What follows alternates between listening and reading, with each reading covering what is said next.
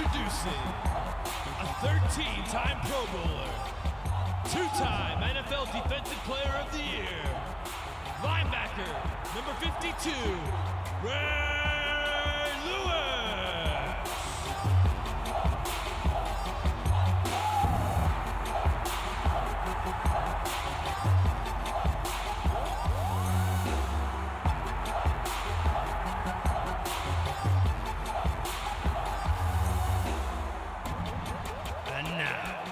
to the stage, a 30-year veteran, a 10-time MVP with 13 Bible Bowl appearances under his belt, the undisputed leader of Believers Church, coming from the University of Rhema Bible Training Center. Welcome to the stage,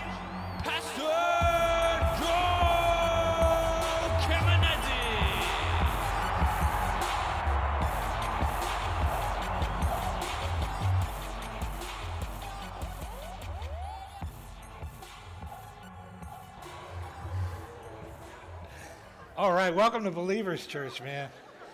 It gets worse every time I do it, I'm telling you right now. if you're visiting today, we're so excited you're with us. This is Super Bowl weekend, and we have an incredible, fun service for you. And what we're going to do is we're going to take a look at Super Bowl commercials of the past 30 second commercials. Each one will be a quarter, and then we have an overtime commercial too.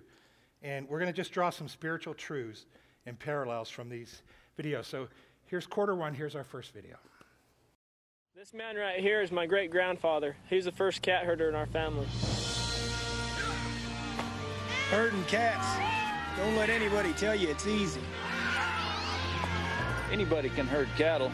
Holding together 10,000 half wild short hairs, well, that's another thing altogether. Being a cat herder is probably about the toughest thing I think I've ever done. I got this one this morning, right here, and if you look at his face, it's It just ripped to shreds. You know, You see the movies, you, you hear the stories. It's. I'm living a dream. Not everyone can do what we do.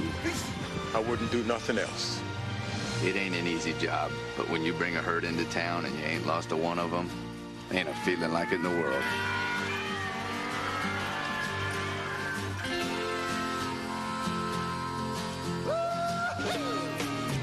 EDS, managing the complexities of e-business. Can you imagine trying to herd cats? That, that would be really tough. When Gina and I were married, just before we got married, she made me promise that I would never get a dog. So I had to promise that before she'd actually marry me. And then neither one of us wanted a cat. But then our kids got older and they kept begging us for a cat. So finally we gave in and we got a cat. We named him Tiger. And I actually liked this guy. I was shocked that I could like a cat. But, but I actually really like Tiger.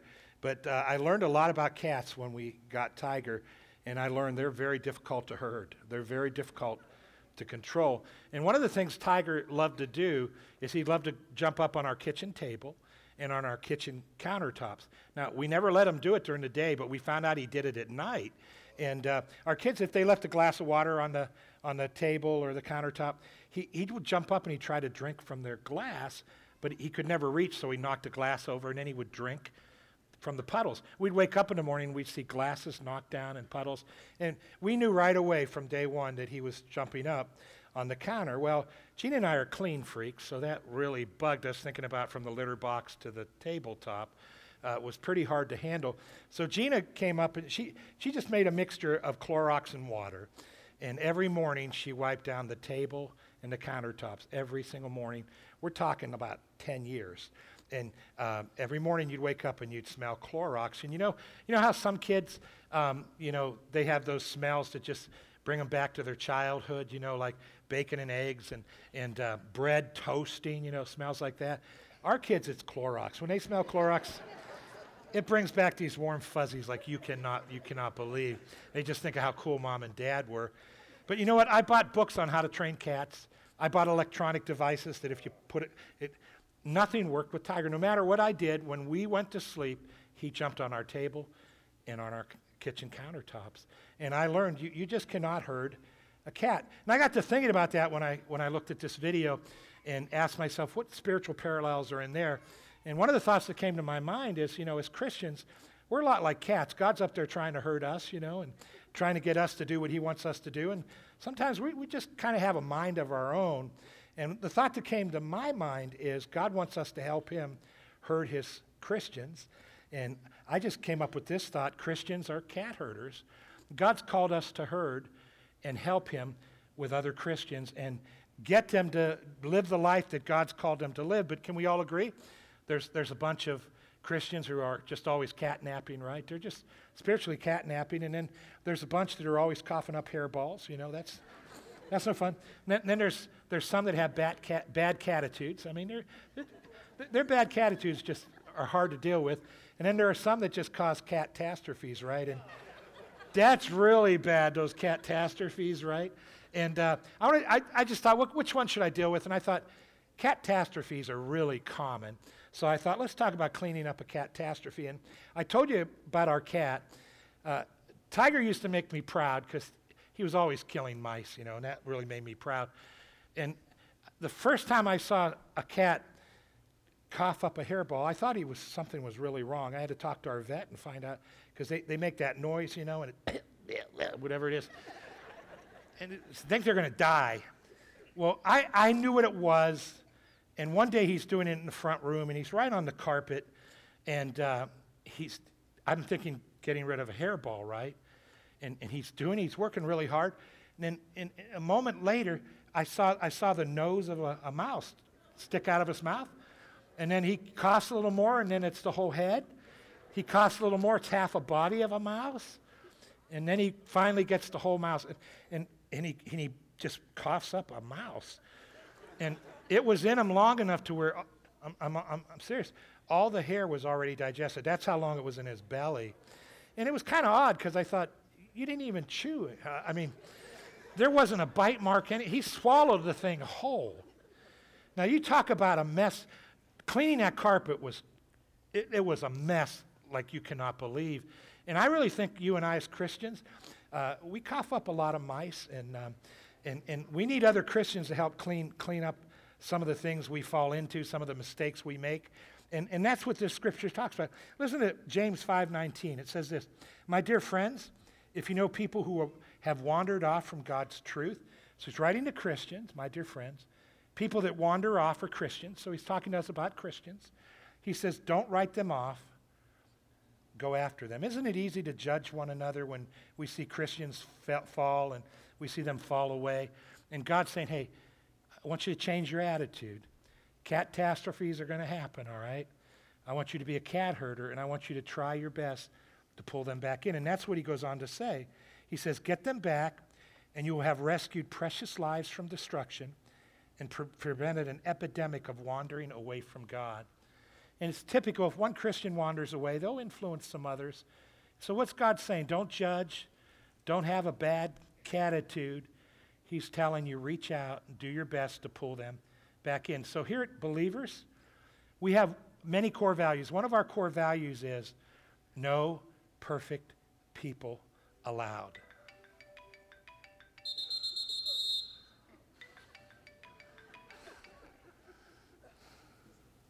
Personal foul on the congregation.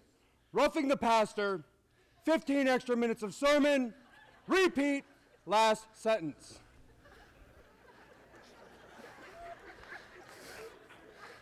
You know, just before that phone rang, I was saying, hey, listen, if you're visiting, I want you to know next weekend, if your phone goes off, uh, we're not going to point you out because, you know, we're going to love you right where you're at in, in God, phone ringing or not. Hey, that's the end of the first quarter. You guys ready for the second quarter? Check this, check this video out.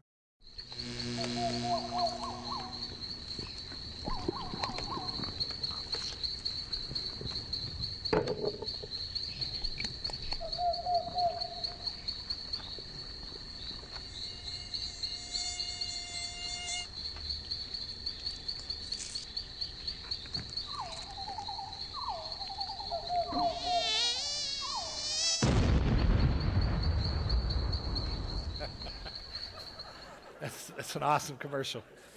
First time I saw it and saw the mosquito blow up, I'm like, whoa, man. There are some incredible spiritual parallels here. Can, can we all agree that hot things clear our head? They just clear everything out. If you eat something hot, a couple years ago, I had a pastor friend in Pittsburgh. Uh, he, he was going to be on vacation. He asked me if I'd uh, you know, speak at his weekend services. So I did a Saturday night service, and, and his associates wanted to take me out. And I said, you know, I'm going to just hang myself. And, and I, had, I, I saw this Thai restaurant, and I thought, I'm going to go have Thai. I went to this Thai restaurant, and I was leaning towards this avocado curry. It just caught my eye. But then just before, you know how it is, just before the waiter comes, I made a switch, and I got something totally different. So now I'm waiting, and when they bring my dish, there's a bowl with my dish, and the bowl, it looks like it's guacamole. And so I just, somehow my mind went back to what I almost ordered, and, and I thought that's, that, that's, that's my avocado curry. So I took a big spoonful and just thought, I'm going to taste this, see how it tastes. I put it into my mouth, and I brought, you know how you bring the spoon out clean? I mean, all, nothing was left on that spoon. And, and then something happened that blew my mind. It was an explosion like I've never felt because it was not avocado curry, it was wasabi. And uh, if you have never had wasabi, its number one main ingredient is horseradish. And just a pinch will open up every sinus cavity you have. I put a whole spoon in. And all, all I remember was these words came out of my mouth oh no.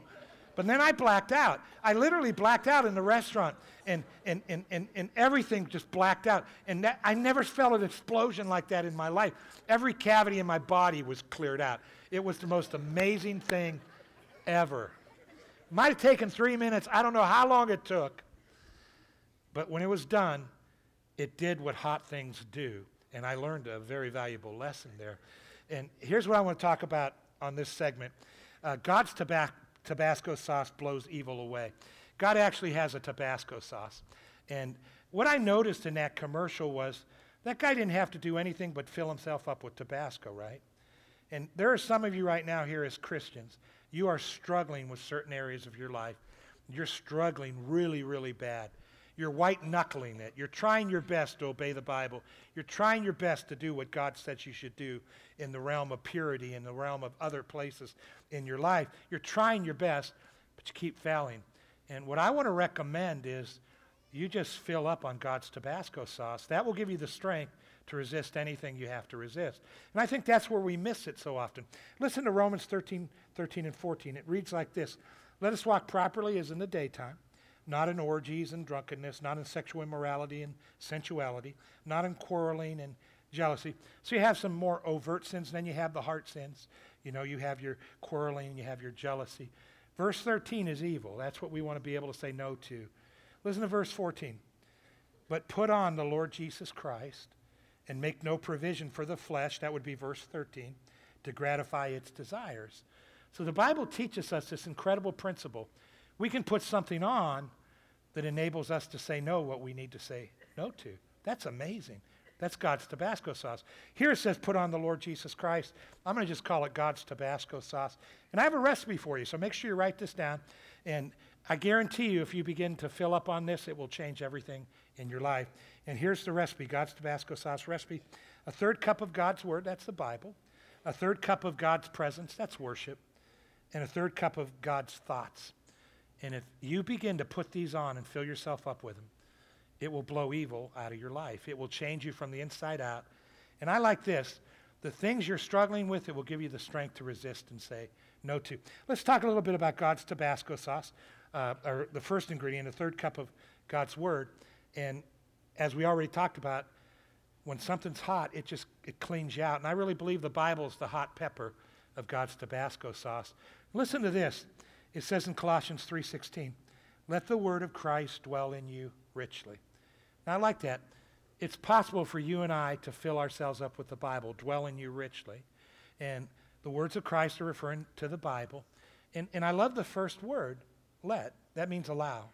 So you and I can allow the Bible to get inside of us. And that's all it's saying. Pretty simple. So if you're sitting here and you're a little bit nervous thinking, are you telling me I need to sit in a room two, three hours a day and just read the Bible. No, that's, that's not what I'm saying. I mean, if, if you can find a day once a month to do that, that'd be awesome.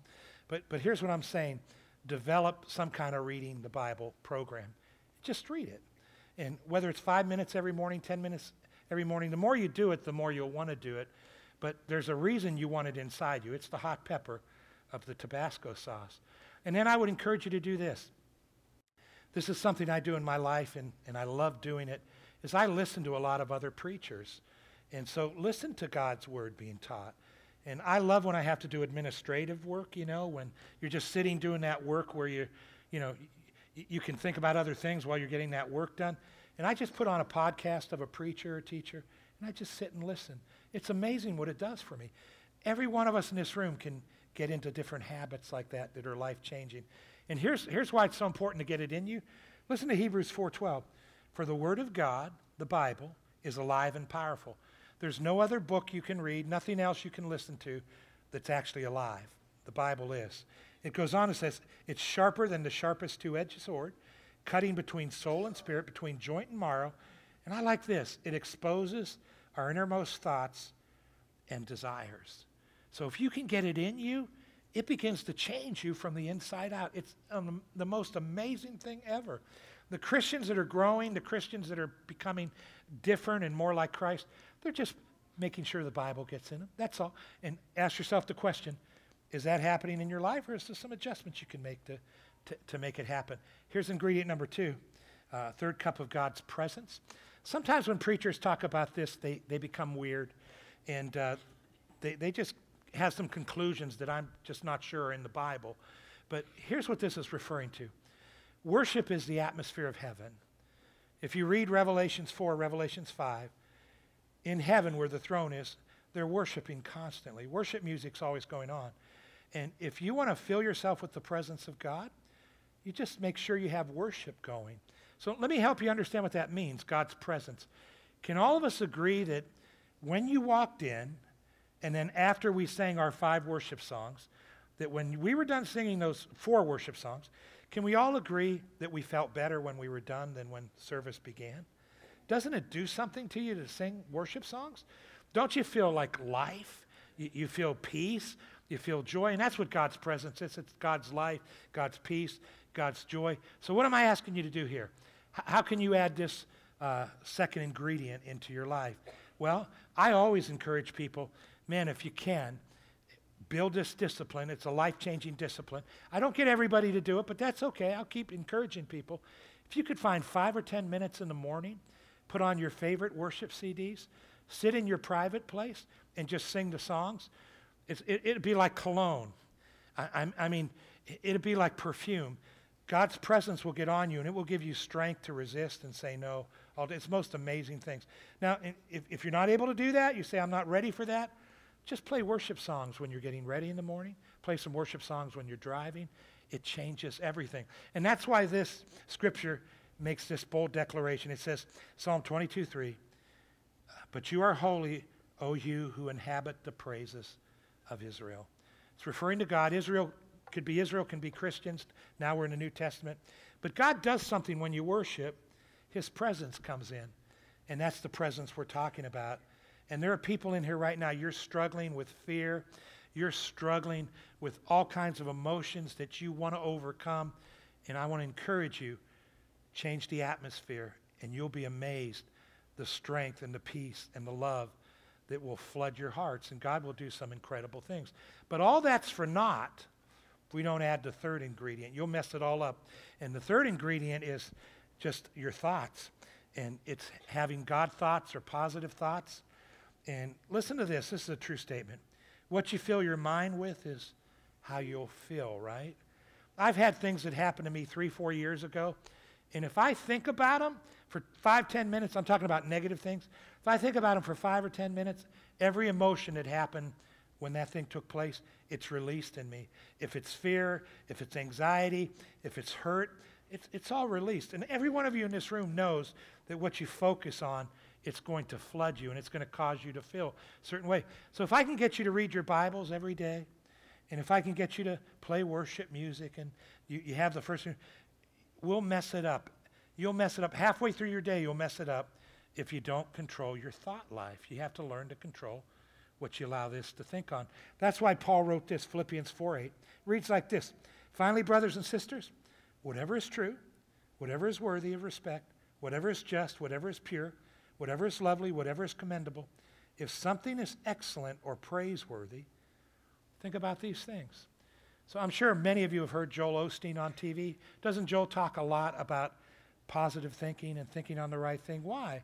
Well, it's pretty simple. What you fill your mind with is how, you're, how you'll feel. And if you can discipline yourself to think on Bible thoughts and good thoughts and grab something good, think about it, and you make sure all three of these ingredients are, your, are in your life, it's amazing. God's Tabasco sauce blows evil away. And Christians who are overcoming are just simply Christians who have just, they're sucking up Tabasco sauce, guys. That, that's why they're doing so well. Well, that's, that's the end of the second quarter, which means it's halftime. And we actually have a halftime show for you. So enjoy this show. I'll be right back. Welcome to the Believers Church Halftime Report. My name is Chet Shennington. This is my co host, Tommy Tomahawk, and what an incredible first half here. Yeah, you know, it really lived up to the hype, Chet, and there were some defining moments that went beyond game changing to life changing. Very true. Tommy, can you explain some of the key difference makers here in the first half? Well, the key to success in any game is to be able to play through distraction. We're going to take a look in the first quarter when a cell phone goes off. Pastor Joe is making an illustration about how there are no perfect people allowed, and then boom, a cell phone goes off to illustrate that very thing. Believers Church one of our main core values is no perfect people are allowed. Personal foul on the congregation, roughing the pastor, 15 extra minutes of sermon, repeat, last sentence. But we're looking at a seasoned veteran here, and so he just scrambles a little bit, but then he finds the open receiver and drives the point home. What an example of his laser like focus. We see it again in a seemingly insignificant moment where Pastor Joe almost fumbles his iPad, but he pulls it all together and swoops in for the huge save. Yeah, and let's not forget about the God and hot sauce parallel. I couldn't believe my eyes. But then he goes on to make another great play by using Romans 13. You never know what you're going to get with Pastor Joe. Amen, Tommy. What can we look for in the second half? Well, I expect Pastor Joe to finish the second half strong, just like he did in the first half. Maybe we can see some more funny videos or a personal story. But be on the lookout for the defense to throw out the whole kitchen sink at him. We'll see some crying babies and things along those lines. But Pastor Joe is so locked in, I don't see it stopping him. He is truly in the zone. Well, thank you again for tuning in. This is Chet Shennington and Tommy Tomahawk. We're going to go ahead and pass you down to Carrie Holiday for the sideline interview. Here I am live backstage. Now, Pastor Joe, it seems that you got into a really good rhythm in the first quarter, and then it continued throughout the whole entire second quarter. What was the key to your success? Well, I studied a ton of film this week, and I knew what the defense was going to throw at me, and I just stayed with the game plan. Now, statistically, the defense is a better second half team. So, what is your strategy going out there now? Well, as, as you can tell, I'm struggling with my voice a little weak, but I know if I stay with the basics, I'll come out on. Awesome. Well, thank you for your time. You're welcome. Guys, that's it. Let's get back to the stage for the start of the second half. Good halftime show, man. That was awesome. You guys ready for the third quarter? Let's check this video out. It's awesome. We're down to our last two spellers. The winner gets a college scholarship. And the runner up goes home with free Doritos. Etymology E T Y M O L O G I. Psychology S I. Photosynthesis Pneumonia N Quipu Q U I P U. Alex, you are the winner.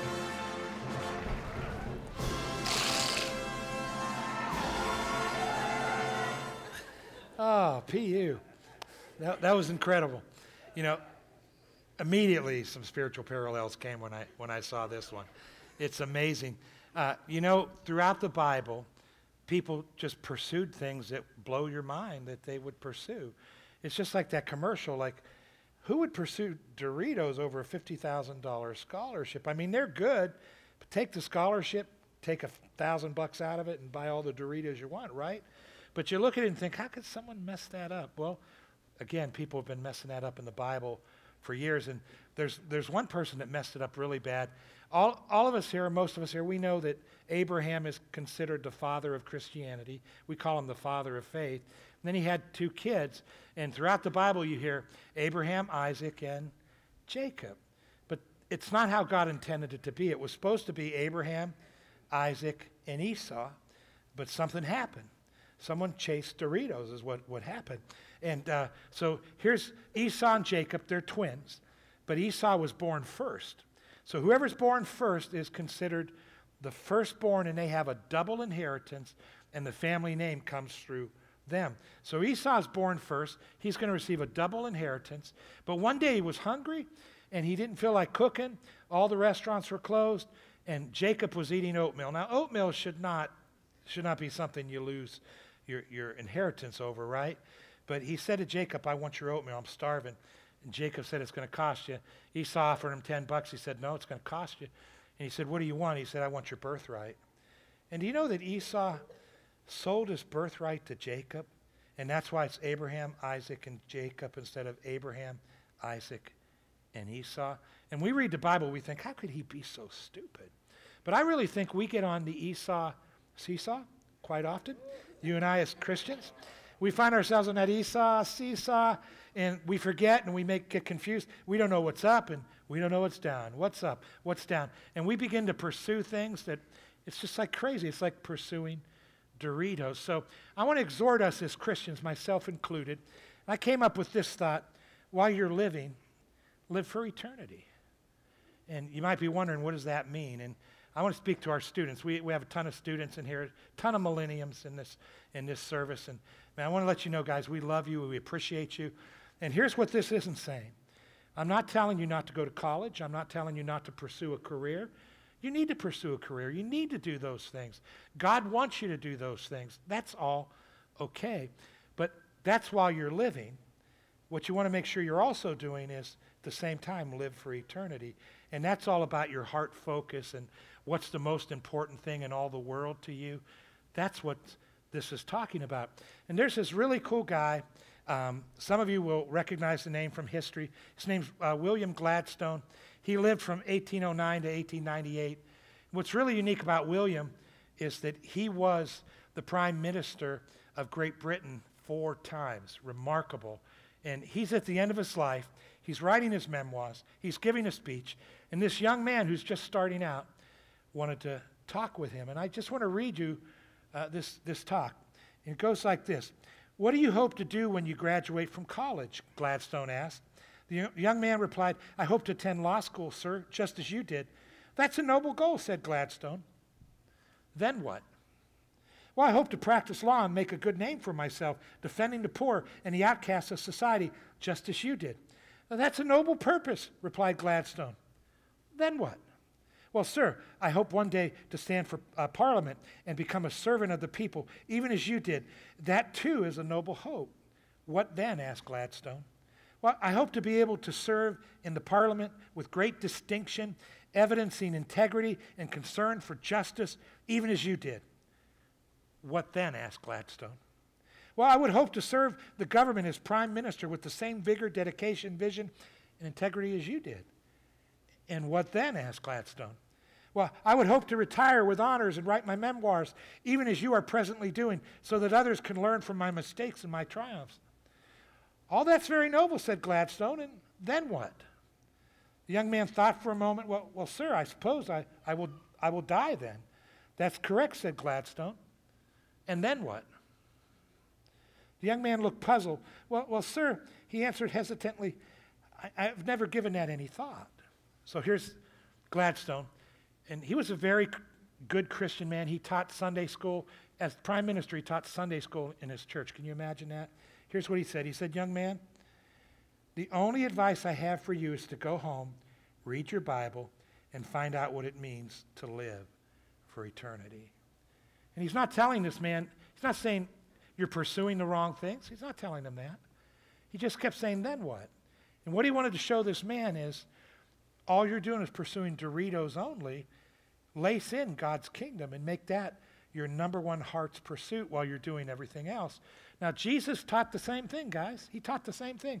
And I'm sure Gladstone got it from Jesus because he's a Sunday school teacher. Listen to what Jesus said, Matthew 6:33. Seek the kingdom of God above all else and live righteously, and God will give you everything you need. I love this verse. So here's what God's saying. I'll give you all the Doritos you could ever eat if you pursue the eternal scholarship. And again, what does that look like, guys? In my opinion, it's the most simple thing. I've been pastoring for almost 33 years now, so I, I, I, see people do it, and I'm so impressed and so proud of people. We have people in this church, young and old, that are doing it. It just simply means you make God's kingdom, God's desires, the number one thing in your life. So uh, you help at church. We have so many volunteers here. It's, it's absolutely amazing. Um, you're always trying to bring someone to church. You're always trying to lead someone to Christ. That's living for the kingdom of God. You do anything you do, wherever you're at, God's the most important thing. And if you and I can get that right, I mean, we're going to get the scholarship and the Doritos, and that's the heart of God for every single one of us in this room. That's the end of our third quarter. This fourth quarter is going to be life changing. You ready for it? Let's check this video out, guys. Okay, so it's 3708, uh, okay. uh, paper plastic. Plastic. That's the magic word. What? Green police. Ah. You picked the wrong day to mess with the ecosystem, plastic boy. Battery! Battery. Let's go, take the house, come on! Put the rind down. Sir, that's a compost infraction. Uh-oh! Did you install these bulbs? No. Tragedy strikes tonight where a man has just been arrested for possession of an incandescent light bulb. What do you guys think about plastic bottles now? The water setting is at 105. Yeah.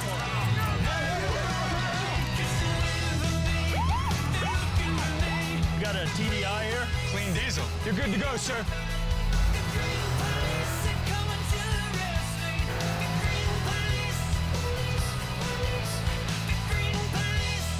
Good afternoon, officers. Back to those styrofoam cups you're drinking from? Yeah. Gentlemen, please step out of the car and put them on the hood. It's nice to see it reverse with the police, right? Step out of the car. This is an amazing commercial to me. And, and I have to say, I love our earth. I really do. I, you would never consider me a green police, but I, I do love our earth. And I'm going to be very open with you and tell on myself and ask you not to judge me. But uh, Gina and I, we began recycling six months ago. So we just started recycling. And we have these neighbors across the street. They're incredible neighbors. And for at least three, four years, I'd watch them every other week bring down this huge can, and written on the can it would say recycle. And I realized they were recycling. Then I'd have this thought, I should recycle. Then I'd have another thought, nah, that's too much work. And I just, I just didn't do it. And uh, all I could think about is how tough it would be in the house. I had to get multiple cans in the kitchen, then you had to throw this here and that there. And to me, it just seemed like so much work. I just thought, I can't do that.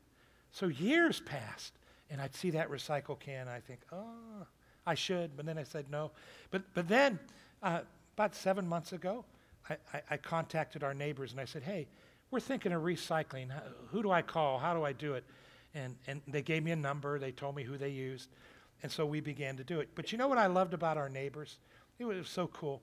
Do you know that when I called them and, and talked to them about wanting to recycle, do you know for all those years that I didn't and they did, when they saw me getting the mail or we talked, you know, in our neighborhood, they never once said, There's the earth killer. I can't believe that earth. You're an earth killer. You're killing the earth. They never said a word. They treated me like gold. And even when I called and said, Hey, I'm thinking of recycling, can you give me nothing negative? They just gave me what I needed to have. And I think they gave us a spiritual example that's absolutely incredible because for you and I as Christians, you know how God's changing us from the inside out and we're growing and we're becoming more pure and we're living more like Jesus does with our lives? Man, when we begin to look at non Christians and see that they're not living the life we're living, it's easy to become a spiritual green policeman and it's easy to begin to condemn these people that aren't Christians. And I watch, not necessarily people in this church, because I think we, get, we've got a good handle on it, but I watch Christians all the time just be spiritual green police. And I really believe what they're doing is they're pushing people away rather than pulling people in. And this was happening in Bible days. So in the Bible, that Paul tried to fix it. He wrote, he, he wrote to Titus, who was a pastor. Here's what he said to try to fix it. He said in Titus 3:1, remind your people, they must not speak evil of anyone, no, nor quarrel, but be gentle and truly con- uh, courteous to all. And he's talking about people and how they live their lifestyle. Verse 3 once we too, now, now he's talking to us that are now Christians, once we too were foolish and disobedient. We were misled by others and became slaves of many evil pleasures and ric- wicked desires. Our lives were full of resentment and envy. We hated others They hated us. So, heart sin and outward sin, again, he's talking about both. And he's saying, guys, remember a day when you didn't follow Jesus? You lived a pretty bad life. Some of you may be not as bad as others, but can, can you agree there's something in here for all of us? We all had our faults, right? And God's still growing all of us. But then he says in verse 4 and 5, but when the time came for the kindness and love of God our Savior to appear, then he saved us. And I remember the day when Jesus changed me. I accepted him. He saved me from the inside out. It was a remarkable day. Then God began to change me. He's still changing me. I'm still growing. I'm still not perfected, uh, like every one of us in this room. But here's what I learned. I learned when I see Christian or non-Christians living a life that maybe I wouldn't live, doing things that maybe I wouldn't do. I've learned what this verse said. Not to say anything bad about them, not to judge them, not to be mean, not to get in their face like a green police and kind of arrest them and say, You're not living the way God wants you to live. But I've learned just to live God in front of them, be loving, just like my neighbors didn't condemn me. Just lo- love people, live the life in front of them. And what they really need to grow and change is they need to meet Jesus, just like you and I met Jesus. They can't change till they meet Jesus. And once they meet him, he changes us on the inside. So uh, here's a little saying I used to say, and it goes like this dogs bark, cat, cats meow, birds tweet, hyenas grin, and people that don't know Jesus sin. So why are we so shocked when we see them sin? That's just what they do. So what do we do to change them? Well, I think here at Believers, we're doing something remarkable.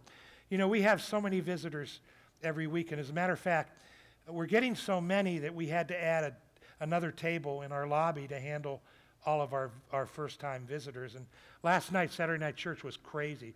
We had a record breaking crowd. We had tons of visitors. It's happening in this service today.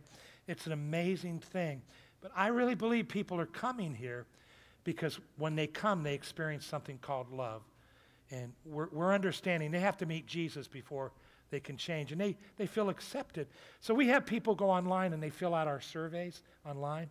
And over and over again, you know what I keep hearing, guys? And I want to commend you for it. I keep hearing it over and over again. I felt love like I never felt. I felt no condemnation. Service was incredible. It was life changing. And a big smile comes to my face because, you know, about 50% of the people that visit here are not, they're unchurched people. So they're not church people. And they're able to walk in here with all the things that are crawling all over them. And they're able to walk in here and feel no condemnation. But you know what God's doing? He's changing them the way you and I were changed. And it's the most amazing thing.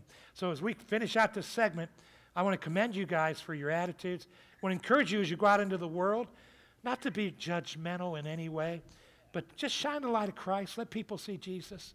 And as they see Jesus in you, they see love and they see kindness coming out of you. Look for those open doors to invite them to church, to share Christ with them, because they have to meet him before they can ever ever change. So, guys, thanks for doing a great job. And guess what? Score's tied. We have to have overtime. So let's let's check this last video out. You're going to love this one.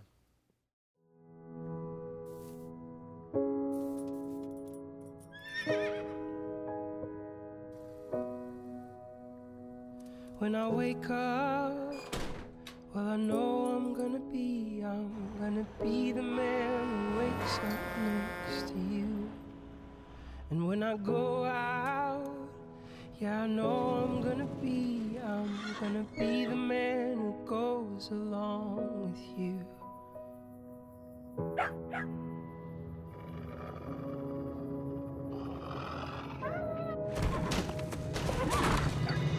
I would walk 500 miles, and I would walk 500 more just to be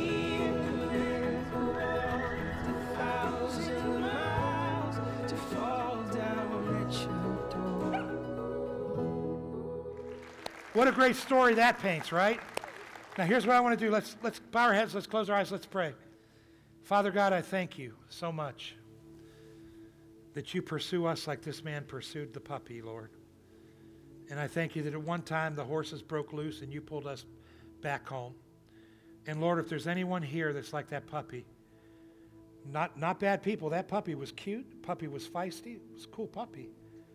But Lord, they're just not connected to you. May this be the day they become connected to you. just like you did that for me, Lord, and you did that for so many that are in this room. So heads are bowed, eyes are closed. Listen to me very carefully.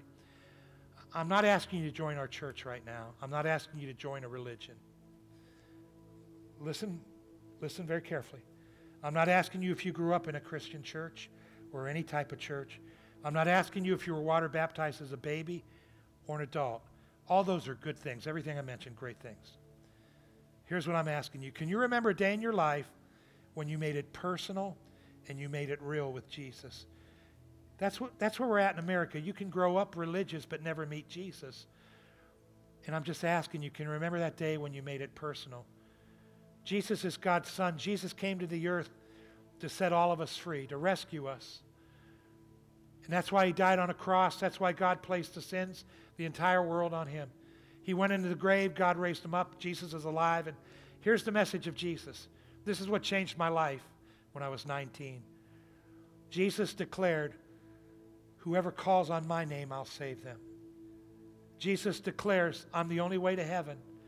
Whoever follows me, I'll save their soul.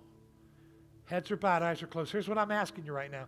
Can you remember a day when you said, Jesus, I believe that? I'm going to follow you. And if you can't remember that day, here's my next question. Why not make that day today? If you're sitting here and you say, Pastor Joe, my heart's touched. I believe what you're saying. And, and God's the only one that can open our eyes up to Jesus. But you're here and you say, I believe that. Would you pray with me right now? Everyone else in the room, would you help them pray? Say this after me. Say, Lord God, I realize I'm a sinner. I repent for my sins. And this day, I give my heart to Jesus. Let, us keep praying. Say, say this after me. Say, Jesus, I believe in you. I believe you died for me. I receive you as my Savior and make a decision to follow you today. Amen.